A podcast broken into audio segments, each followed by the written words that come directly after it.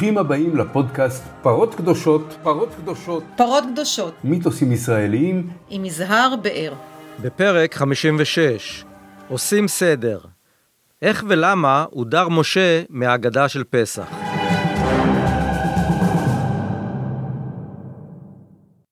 עוד מעט נסוב לשולחן סדר פוסט קורונה.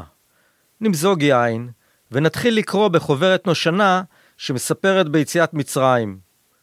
כשבחדר מסובין הסבים החביבים מבני ברק, רבי אליעזר בן עזריה, רבי יהושע, רבי עקיבא, רבי טרפון ואחרים.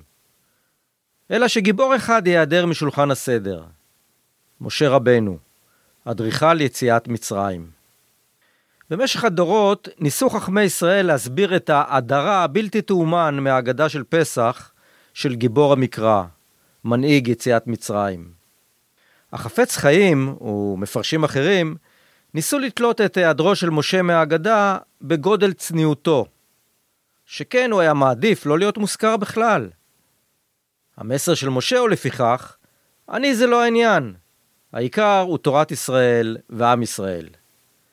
ואומנם, ביהדות המסורתית נמנעו ככל האפשר מפולחן אישיות, ולכן ייתכן ואפשר לקשר את היעדרו של משה גם לעובדה שמקום קבורתו לא נודע. פרשנים אחרים קישרו את הפנומן הזה לסכסוך שהתפתח בין היהדות לבין הנצרות לאחר חתימת התלמוד, ובניסיון להסיר ממשה כל סממנים של גואל ומשיח, על מנת להבדילו מישו הנוצרי. מבט אחר ומרענן על תעלומת היעדרו של משה רבנו מהאגדה, יציג כאן החוקר יצחק איני עבדי, אורחנו בפרק זה. לפרשנות זו מוטת כנפיים רחבה, המתפרסת על פני אלפי שנים, ממצרים העתיקה לשבטי ערב, דרך התנועות המונותאיסטיות הקדם-אסלאמיות עד בבל, בה זכו הקהילות היהודיות, לאחר חתימת התלמוד, לשגשוג ללא תקדים, שכנראה השפיע על מנסחי האגדה לחבר סיפור מגמתי מאוד. אז בואו נעשה קצת סדר.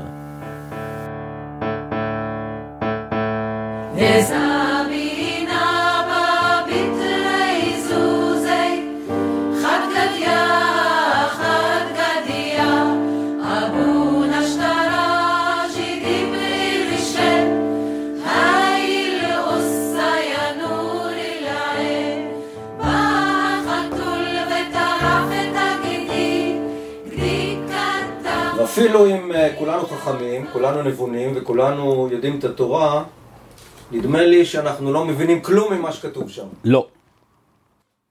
אני, אני יכול לשאול ככה, למה מנסחי ההגדה עמלו לעצב את הסיפור כטראומה לאומית שממנה ניצלו בני ישראל מכליה פיזית, רק בזכות חזק, אה, יד החזקה של אלוהים? ברור. היא מגמתית ואני אגדיר בדיוק מה מגמתה. כאשר, כאשר רק אני רוצה להוסיף שאנחנו מקריאה במקרא, אנחנו למדים שבני ישראל חיו לא רע במצרים. רגע. קודם כל, בוא נצביע על כמה עובדות שיהיו בסיס לדיון שלנו, למסקנה שלנו, לשאלה שאתה שאלת. משה, האדריכל של יציאת מצרים, לא מוזכר. שזה מדהים. ותשים לב, כל קוראי ההגדה לא שמים לב. משה, הגיבור, הגיבור המרכזי בארבעה מתוך חמשת החומשים לא מוזכר.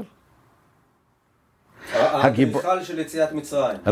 זה אמרתי. כן. הוא לא מופיע. זה מעורר שאלות. זה, זה נשמע כמו אביוז היסטורי. מגמתית, ואני אסביר. כותבי ההגדה אלה שכתבו את מחזור התפילה של ישראל, שרבנו גרשום, סעדיה גאון, סעדיה גאון היה גם זה שהדיר את הספרות הזאת והפך אותה למקודשת בעם ישראל, הם אלה שכתבו את ההגדה. אני רוצה להזכיר לך, כאשר קמה בגדד בשנת 751, מאוחר יותר, קצת יותר, בימי הבית העבאסי, עברו אליה הישיבות צורה ופומבדיטה, וקמה תקופה שנקראת תקופת הגאונות. וראש הגולה היה משנה לחליף. והבית העבאסי היה... נתן לו את התואר הזה, החליף? בטח. מדוע? לא, מפני שהבית העבאסי הוא בעיקר, החל מימיו של מאמון, הייתה סובלנות אדירה לגבי דתות אחרות. מה הוא אומר? כל עשרה אנשים שיש להם מנהיג יכולים לבנות דת חדשה. קם ענן בן דוד ואמר, יפה מאוד, יש לי יותר מעשרה. זה, זה מקביל גם לתקופת הזוהר של האסלאם. ברור, ברור. שהוא כרוך בסובלנות. הסובלנות הדתית הייתה משהו, משהו, משהו. עכשיו, ראשי הישיבות בסורה ופמדיטה שעברו לבגדד, הם אלה שכתבו, זה, זה הגאונים. כן. זאת ספרות השו"ת. הם כתבו את ההגדה. הם כתבו לא רק את מחזור התפילה, אלא גם את ההגדה של פסח. אני רוצה להזכיר לך שהתלמוד הבבלי נחתם בשנת 500. למה צריך שני תלמודים? כי המוטו הראשי של התלמוד הירושלמי הוא מצוות יישוב הארץ שווה כנגד כל המצוות כולם. ואילו תלמוד הבבלי, בהתייחסות לשאלה הזאת, הוא אומר, צדקה עשה הקדוש ברוך הוא עם עם ישראל שפיזר אותם בין האומות, הוא מצדיק את הגולה. הוא מצדיק את הגולה, תקשיב מה שאני אומר. שהם, אז לפי ההיגיון הזה הם צריכים להצדיק את ישיבת אה, עם ישראל במצרים, במובן מסוים. רגע. אוקיי. עכשיו, מה עמד לנגד עיניהם? משה לא מוזכר כי הוא ראה את המטרה אחרת מהם. משה היה בעצם מהסקטור של התלמוד הירושלמי. יותר מזה, משה למד מונותאיזם גם במצרים כנסיך בבית פרעה את הכנתונו, וגם אצל מדיין. יתרו, כהן מדיין. והוא יצר מונותאיזם על בסיס ידיעתו את המונותאיזם המצרי הראשון והמונותאיזם שהיה קיים בערב, אצל הערבים, משהו אחר לגמרי, משהו אחר לגמרי. רגע, המניע של משה... רגע, רק אני יכול, רוצה לשאול אותך, היה בתקופה הטרום-אסלאמית סוג של מונותואיזם בחצי האי ערב? ברור. אז תגיד כמה מילים על זה. ברור. יש אה, למשל אה, בקוראן, בקוראן, לא רק, גם במקרא.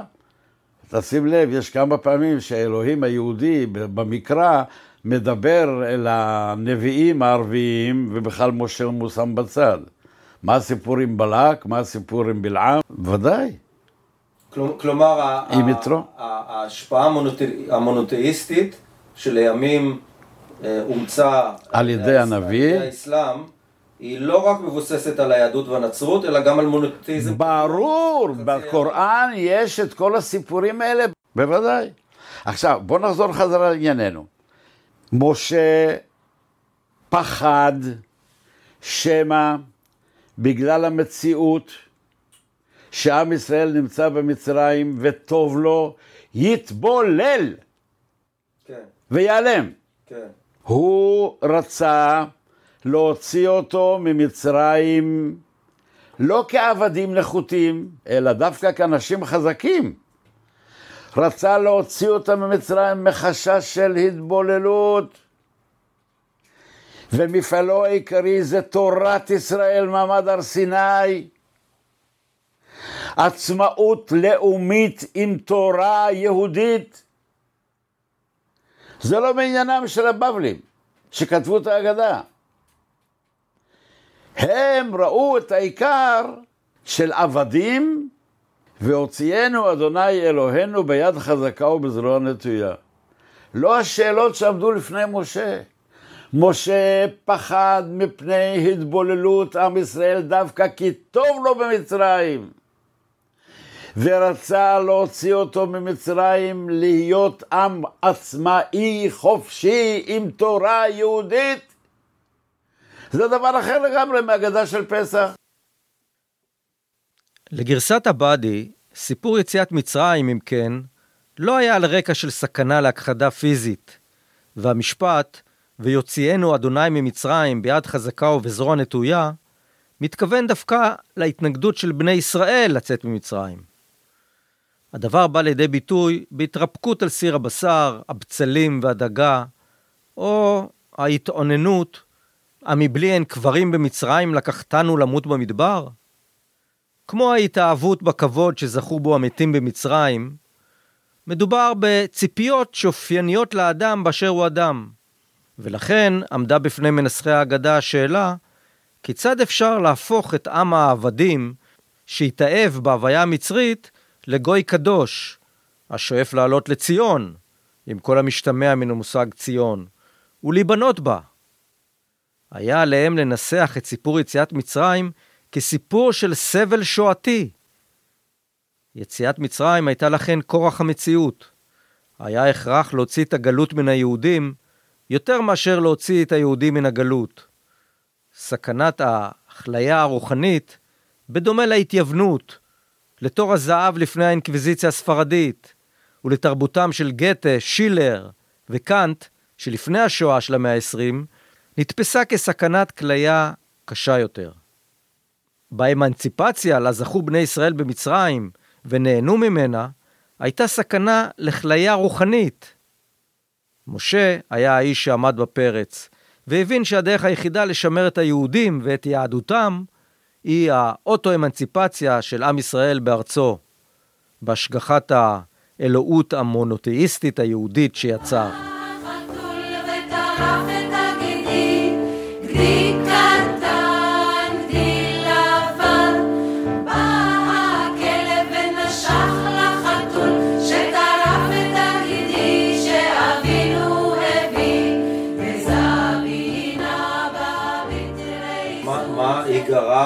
מהנרטיב של חכמי בבל אם היו מכניסים את משה לסיפור. אז היו צריכים להצדיק את נטישת הגולה. לא, לא רוצים. אוקיי. הם היו צריכים להצדיק את נטישת הגולה. כלומר, לעבור לתלמוד הירושלמי ולא לבבלי שהם מחזיקים בו. הם האמוראים שלו.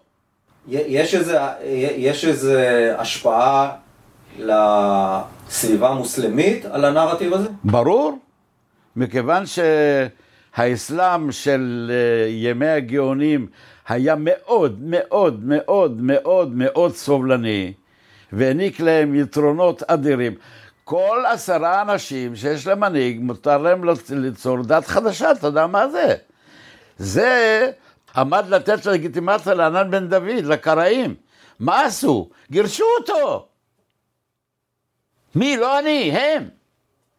ת, תגיד דבר כזה, איך אתה מסביר שאתה אומר שהיה להם טוב במצרים? כן. איך אתה מסביר את זה שהיו גזרות שמד קשות, כל בן זכר היאורה תשליכו, ובני ישראל מצד שני מתרבים, מתרבים, מתרבים, ומשבעים נפש שירדו למצרים, מגיעים, מונים כבר 600 אלף, וירב העם ויעצם מאוד, וישצו ויעצמו מאוד. בוודאי. ואז... אה, פלישת ההקסוס! עם... פלישת ההקסוס! אוקיי. היה סכנה, מעבדים אין סכנה. מתי יש סכנה? כשהם מרימים את הראש. איך צריך לעשות, ונוסף גם, ונוספו גם הם על אויבינו, הפלישה של ההקסוס הכנענית למצרים, דיברנו על זה. זאת אומרת, הגזרה להשליך ילדים ליאור היא כתוצאה מהאיום של פלישת ההקסוס. בוודאי. אוקיי. ונוספו גם הם על אויבינו. מי זה אויבים? זה ההקסוס. ואיך אתה מסביר את הריבוי הטבעי העצום למרות? רמת חיים! לא נכון! ש... לא נכון! איזה עבדים? אולי תפסיק. הלו, אם הם פנו את פתאום את רמסס, היו צריכים דבר אחד להיות מסוגלים. כמה לבנים לעשות? והם ידעו, לכן הם ביקשו עוד תבן. זאת אומרת, הם ידעו לעשות חשבון, למדו לעשות חשבון, למדו אדריכלות, למדו בניין, למדו הנדסה, למדו, והפכו להיות לגורם מאיים. כל כך טוב להם, מנקת! האדם עני לא לוקח מנקת. והיה מושג שמקובל על מנקת. עניים לא לוקחים מנקת, עבדים לא לוקחים מנקת. זה לוקסוס. בעניין הנרטיב המקראי, ובני ישראל פרו וישרצו וירבו ויעצמו במאוד מאוד, ותמלא הארץ אותם, טענו חז"ל שבדרך הטבע אין להגיע לפוריות של המין האנושי הראויה להיקרא שריצה, אלא על ידי תופעה יוצאת דופן של נשים רבות היולדות כמה ילדים בבת אחת, כמו חיות. הרשב"ם מונה בין הגורמים שיכולים להביא לידי פוריות מופלגת אצל נשים, תזונה יתרה. אבל המחקר הדמוגרפי המודרני אומר שקשה להסביר הבדל משמעותי בין הפוריות של חברה זו או אחרת בהבדלים בתזונה. חוקרים אחדים טוענים שהגורם העיקרי לפוריות הנמוכה של אנשים בחברות כפריות ובחברות של מלקטים הוא הענקה טבעית במשך תקופה ארוכה. ההנקה גורמת לאי פוריות במשך תשעה חודשים אחרי הלידה בממוצע. בכל מקרה, אפשר ללמוד מן האמור במקרא כי תופעת המניקות הייתה נפוצה בקרב בני ישראל במצרים, והיא גם שיכולה להעיד על מעמדם ורווחתם הכלכלית. משה הוא אחד, אחד, אחד בחיים, לא בדורו. הוא פחד בגלל המציאות שהיטיבה על פי עדותם של היהודים בעצמם בימי משה, לא רצו לצאת, והוא פחד שאלה יטמעו. הוא רצה להוציא אותם להיות אדונים בארצם עם תורה משלהם. להוציא אותם מן הגלות ולהביא אותם ארצה זה לא מעניינם של מי שכתב את ההגדה המסורתית שמצדיקה גלות.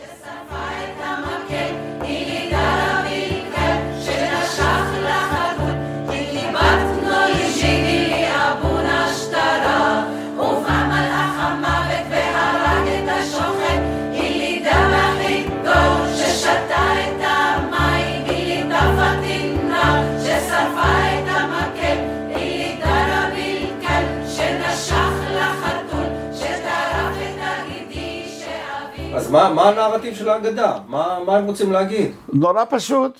כן. יציאה מעבדות לחירות. אבל זה לא נכון. לא הייתה עבדות לאורך כל התקופה. יכול להיות שבהתחלה היו עובדים, בסדר. אבל, אבל אחר כך היו מהנדסים, היו סוף, היו, ידעו מתמטיקה וחשבון והנדסה. במצרים. במצרים.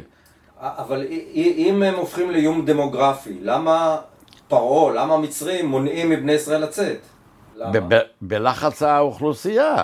אתה עומד להוציא כמו את יהדות רוסיה. כן. ואנחנו, בלי הם, קשה לנו להסתדר, לך תחזיר אותם חזרה. כמו, כמו שהמשטר בברית המועצות סירב לשחרר את יהודי רוסיה. ולכן הוא, כתבתי את זה שהוא רצה כופר, לפחות בעד הלימודים שלימדנו אתכם. כן. מהנדסים ו... ברור. ו... ברור, תראה. להגדה של פסח, לסיכומו של דבר, הייתה מגמה אחת ויחידה. הוצאת היהודים, העבדים, הנרדפים, ביד חזקה ובזרוע נטויה של אלוהים, זה הדבר היחידי. משה ראה אחרת את הדברים. משה רצה להוציא את עם ישראל מן הגלות דבר שהוא מנוגד לאופיים של האמוראים הבבלים, ולהביא אותם לארץ לעצמאות מדינית, זה קודם כל. ספר דברים, כן. מדבר על עצמאות מדינית. כן. לא רק זה, אלא בגלל העובדה שהוא ידע מונותאיזם גם מצרי וגם ערבי, יצר את המונותאיזם היהודי הצרוף, שאין כמותו. מעולם לא היה כמותו ולא יהיה כמותו. זאת אומרת, עם חופשי בארצו, עם עם עצמאות, עצמאות לאומית, מונחה בתורת ישראל כפי שמשה הבין אותה. זה ההבדל. למה נתקדשה האגדה המסורתית בהיסטוריה של עם ישראל? כי יש בה משהו מבית עבדים, היציאה מבית עבדים. בעצם מה, ש... מה שאתה אומר, חכמי בבל עשו סוג של מהפכה אמונית בעצם. להדיר את אה, אדריכל יציאת מצרים מהסיפור, זה, זה מעשה מהפכני. אני מסכים, זה נכון. אני לא אמרתי שאין להם שום תרומה. במציאות שלנו היום, כאשר הדגש הוא עניין של עצמאות לאומית יהודית בארץ ישראל, הגדה של פסח היא לא רלוונטית. הראייה של כל אחד מאיתנו, לא משנה לאיזה זרם הוא שייך, עצמאות לאומית יהודית בארץ ישראל, וכל אחד יבין את היהדות איך שהוא רוצה, ברור לי שיש הבדל. זה משותף לכולנו, עצמאות לאומית, עצמאות לאומית יהודית, יהודית בארץ ישראל. זה לא המניע של כותבי ההגדה. אז, אז יכול להיות שחכמי בבל צפו את, ה, את העתיד, ידעו שאנחנו הולכים למסע של 2,000, אה, 1,500 שנה של גלות, ושם המוקד הוא אה, לא. חי, חיים יהודיים. לא. ולא חיים יהודיים לא, לא. בארץ... אה, של... ליהודים בבבל, בזמן שהישיבות עברו לסור, לבגדד, היה נפלא. לא הייתה רדיפה דתית, הייתה סובלנות דתית מאין כמותה מעולם, ואף פעם גם לא היה אחריה מצב כזה, מעולם. הסובלנות הדתית של אמין, מאמון, אה, רשיד, אביהם, זו הייתה תקופה מדהימה.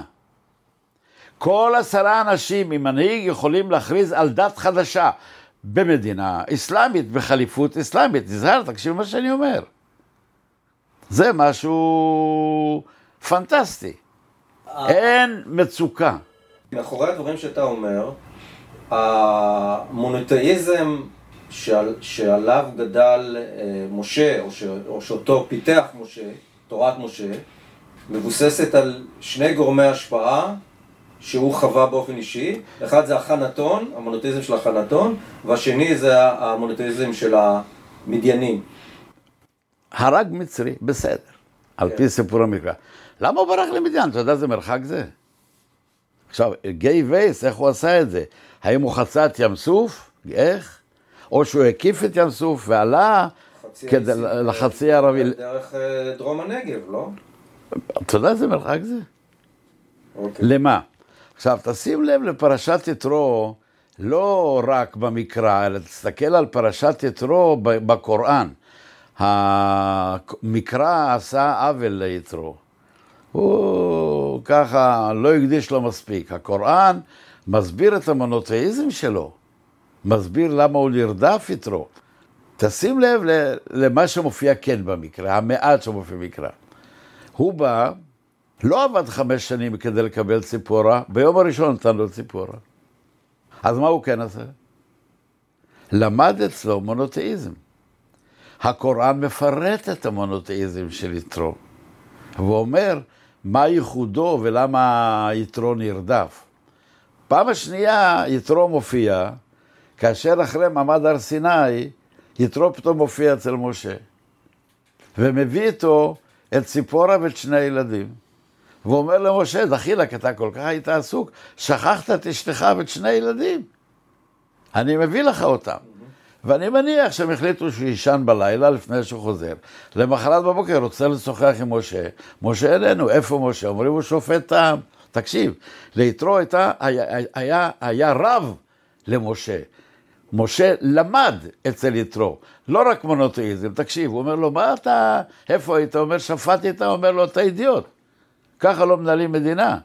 אתה עומד מחר להילחם על ארץ כנען. לא ככה עושים, תשמע ממני, תשמע ממני, אני אגיד לך מה צריך לעשות. כל זה מופיע בקוראן? כל זה מופיע בקוראן וגם במקרא. תבחר לך מבין אנשי החיל שלא לקחו שוחד ונקיי כפיים וזה וזה, ותעשה שרי עשרות, שרי מאות, שרי אלפים. וזה יכול להיות כל כך אקטואלי. בספר שמות, פרק י"ח, מורה יתרו למשה למנות אנשי חיל שיטפלו בבעיות היומיום. כך הוא אומר, ואתה תחזה מכל העם אנשי חיל, יראי אלוהים, אנשי אמת, שונאי בצע, ושמת עליהם שרי אלפים, שרי מאות, שרי חמישים ושרי עשרות.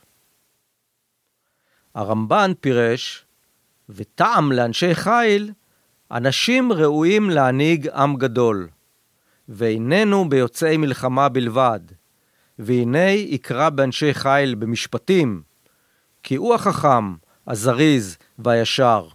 ופרט שיהיו יראי אלוהים, אנשי אמת ושונאי בצע, כי לא יהיו אנשי חיל בלי מידות אלו. הוא מכין אותו למלחמה. משה לא חשב על זה.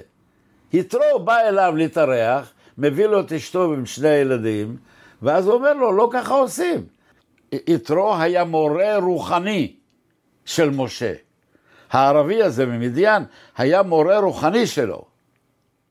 נכון שהמונותאיזם של משה, כפי שאנחנו מכירים אותו, הוא מונותאיזם הרבה יותר צרוף, הרבה יותר מזוכח מאשר המונותאיזם שידע בהיותו נסיך במצרים ומאשר למד אצל, אצל יתרו. אבל יתרו היה מורה של משה.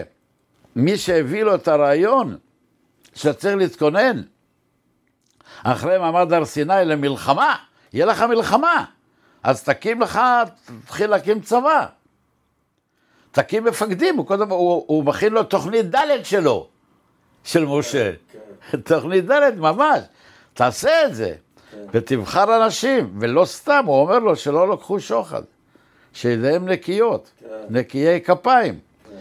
רלוונטי. הוא אה? בונה לו את תוכנית ד' לקראת הקמת המדינה. כן. תקשיב, כן. זה ממש הפירוט של תוכנית, זה חזרה על תוכנית ד', זה מדהים. זה אקטואלי לימינו. ברור. ת, תגיד אבל דבר כזה, בעניין של האגדה והיעלמות אה, משה מהנרטיב. בכל זאת אנחנו רואים שם אה, מקומיים, אנחנו רואים את אה, חבר'ה מבני ברק, את אליעזר, רבי אליעזר ורבי יהושע ורבי אליעזר בן עזריה ורבי עקיבא ורבי טרפון. הם כן? הם כן חשובים? תקשיב, הם, אני שואל אותך, אני שואל אותך, הם כן חשובים? בוודאי. למה? אלה דורות של תנאים, שבלעדיהם אין אמוראים, והם גאונים, יורשי המסגרת הזאת. ולא משה. ולא משה. הם, לצורך העניין הם יותר חשובים ממשה כרגע. אותם לגיטימי להביא מפני שהם דורות של תנאים. אה. לולא התנאים לא היה אמוראים בבלים. אבל בכל זאת ההתרחשות מתרחשת בבני ברק, לא בבבל או במקום אחר. בסדר גמור. אז כן יש ממד לאומי. לא, לא, מה פתאום? אם היה ממד לאומי, אז תסביר לי איך זה יכול להיות שסדר הפרקים בתלמוד הבבלי הוא סדר סדרי המשנה. הסדר הראשון זה סדר זרעים. בסדר זרעים, הו-הו-הו-הו, יש אין סוף דברים בירושלמי של איך לזרוע ואיך זה ואיך זה, איך לחיות בארץ. בבבלי אין אף מילה אחת על סדר זרעים. יש סדר זרעים, לקחו רק דבר אחד, ברכות. תודה רבה. ברכות. אבל איך זה כל סדר זרעים נעלם מהתלמוד הבבלי? למה סדר זרעים על ההוויה הארץ ישראלית נעלם? אין אפילו מילה אחת. אחת. בסדר זרעים, בבבלי יש רק ברכות, תודה רבה. אבל יש עוד עשר מסכתות, איפה הם? מה זה מעניין אותנו? צדקה עשה הקדוש ברוך הוא עם עם ישראל, שפיזר אותם בין האומות. בגלות.